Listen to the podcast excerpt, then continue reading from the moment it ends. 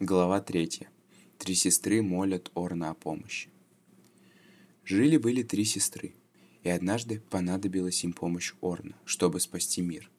Впрочем, Орн не планировал никому помогать спасать мир по личным причинам, причем больше он никак это не объяснял. Но все равно три сестры шли дни и ночи напролет, чтобы просить его. «Наши племена одолевают существа, владеющие сильной магией». В глазах старшей сестры сверкали ярость и отблески войны. «Они хотят все уничтожить и завладеть миром». «Да, неприятно», — сказал Орн, не отрываясь от горна. «Значит, ты встанешь в наши ряды и используешь свою силу, чтобы расправиться с монстрами?» Орн прокряхтел. Это означало «нет» и «точка». Понять его по-другому не представлялось возможным. Если бы вы слышали этот звук, вы бы на месте старшей сестры тоже благоразумно перестали настаивать. «Эти существа следят за каждым нашим шагом», — сказала средняя сестра. В ее голосе слышались мудрость и надежда. «Прошу тебя, возьми лопату, которой ты выкопал русло полноводной реки, и теперь проложи с ее помощью самый глубокий канал в мире.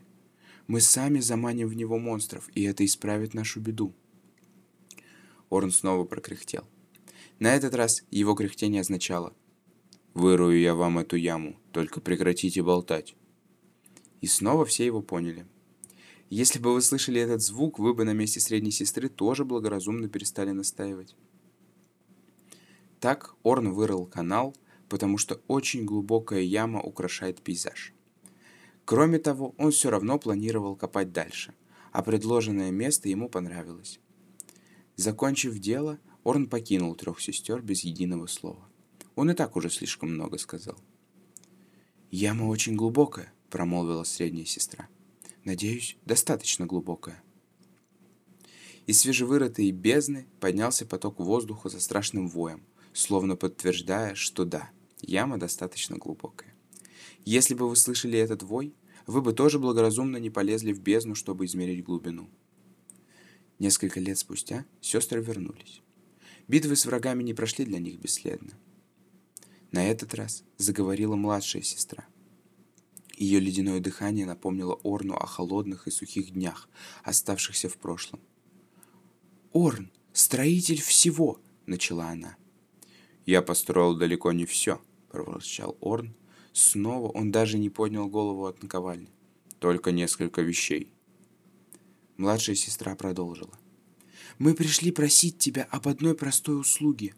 Яма, которую ты для нас выкопал, так широка и глубока, что мы не можем построить через нее мост. Научи меня, как построить мост, который никогда не сломается, и я все сделаю сама». Орн приподнял бровь. Он внимательно посмотрел в глаза младшей сестре. Он не доверял ей, потому что в ней было что-то волшебное, а магия всегда ослабляла крепкие вещи.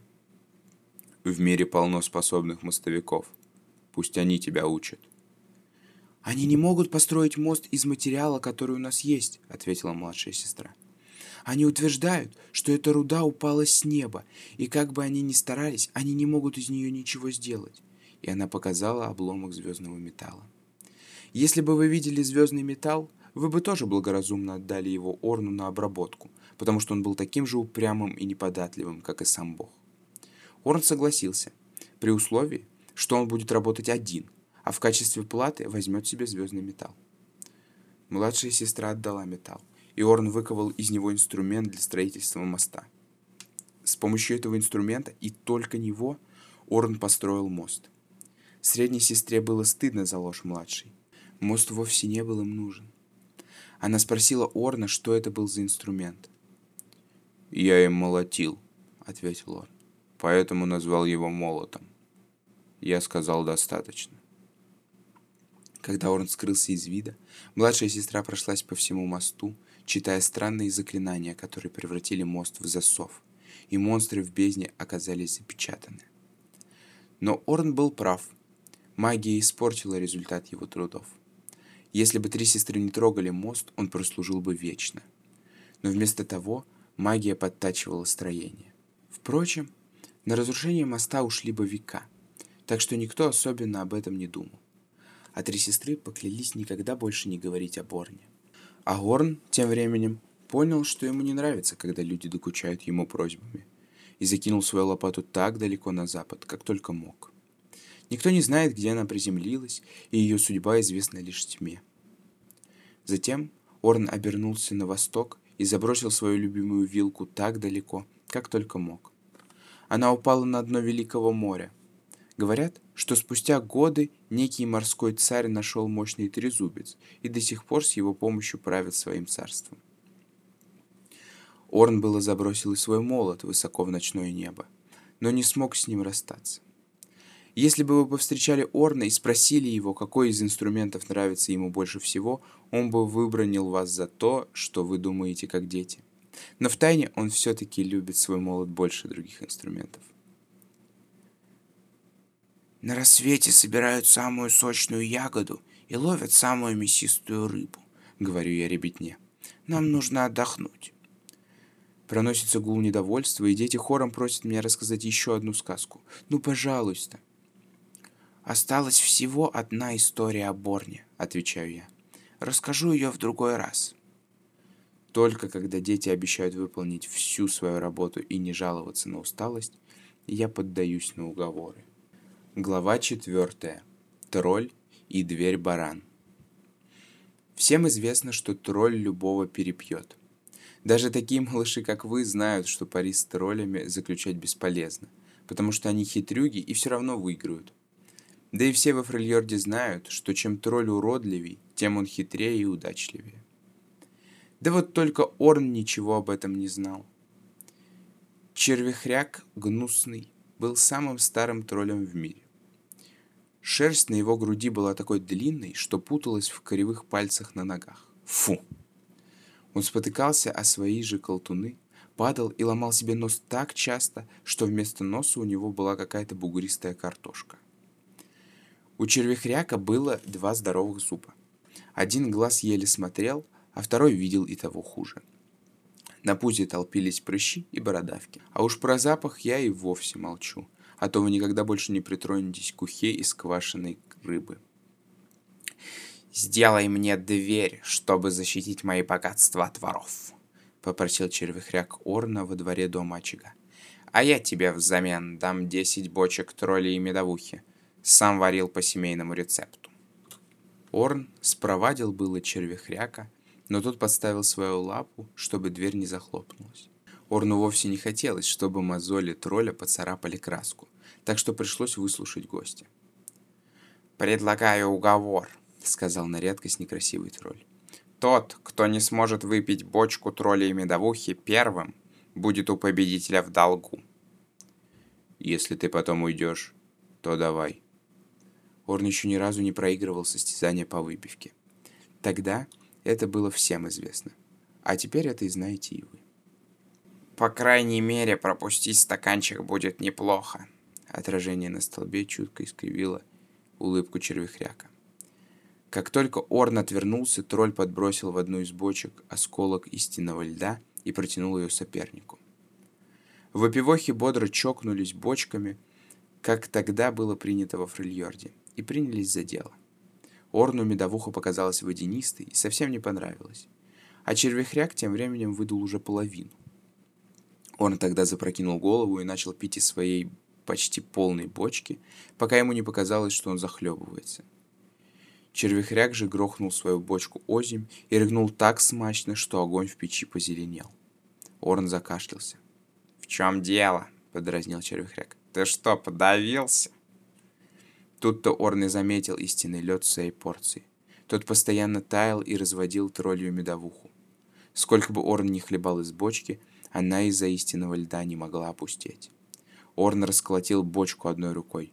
«Ты мухлевал!» — разъяренно прогрохотал Орн, чем вызвал землетрясение, из-за которого утонуло несколько островов. «Но ясное дело, иначе у такого уродливого тролля, как я, не было бы преимущества против могучего Орна». По правде говоря, у самых уродливых троллей как раз и были все преимущества на свете, но Орн с троллями особенно не водился, так что не знал об этом.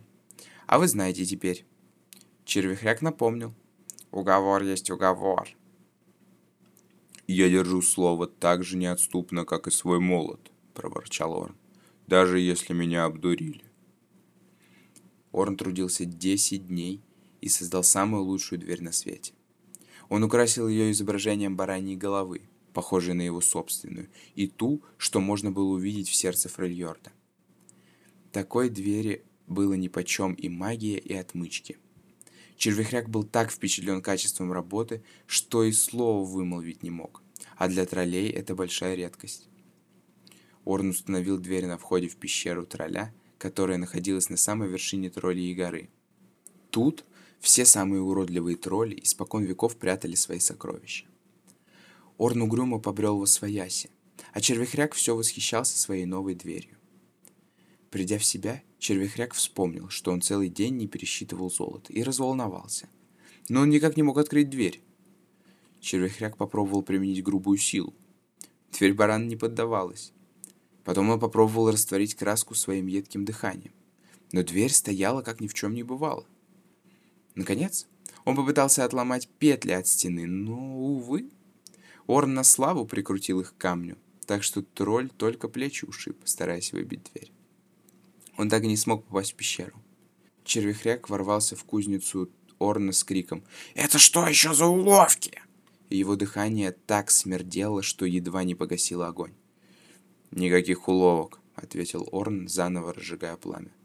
«Ты попросил меня сделать дверь, которая будет защищать твои сокровища от воров. И я выполнил твою просьбу. Эта дверь простоит дольше, чем гора, к которой она прикручена. Никто не сможет ее пробить.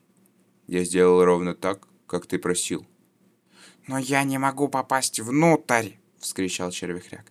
«И я ничего у тебя не украл!» «Время дороже золота», — ответил Орн. «Так что все-таки ты вор. А я работаю всегда честно». Годами Червехряк пытался пробиться к своим сокровищам, но дверь не поддавалась. Он и замочной скважины не нашел. Только баранья голова смотрела на тролля, вечно напоминая ему, как он обманул Орна. Если вы прислушаетесь, то перед каждой лавиной сможете услышать, как и по сей день старый жадный Червехряк завывает от отчаяния. Дети крепко спят у костра, прижавшись друг к другу. Я по очереди переношу их в палатку сирот. У нашего племени мало что есть, но мы не коготь зимы. Последний малыш до сих пор не смыкает глаз. Он лежит на боку. «Эти истории — просто сказки», — говорит он тоненьким голосом. «У этого мальчика нет ног. Мы нашли его полумертвым после нападения на нашу деревню. Мы не могли, я не могла оставить его, так что я перевязала его раны и несла его у себя на плечах. Наверное, их кто-то придумал. Ну или переделал, чтобы их рассказывали на ночь. Любая история настоящая, пока мы в нее верим». Я усаживаюсь рядом с ним. «Значит, есть на свете хороший бог, но ему нет до нас дела». Я медленно киваю. «Я понимаю, почему ты так считаешь, но это неправда. Я могу рассказать тебе еще одну историю. Это последняя легенда, которую поведала мне моя бабушка, когда я стала уже почти совсем взрослой. Она хотела, чтобы я была готова, потому что эта история отличается от других. Но, думаю, тебе можно услышать ее и сейчас. Согласен?» Мальчик кивает в ответ. Я прижимаю его к груди и начинаю рассказ.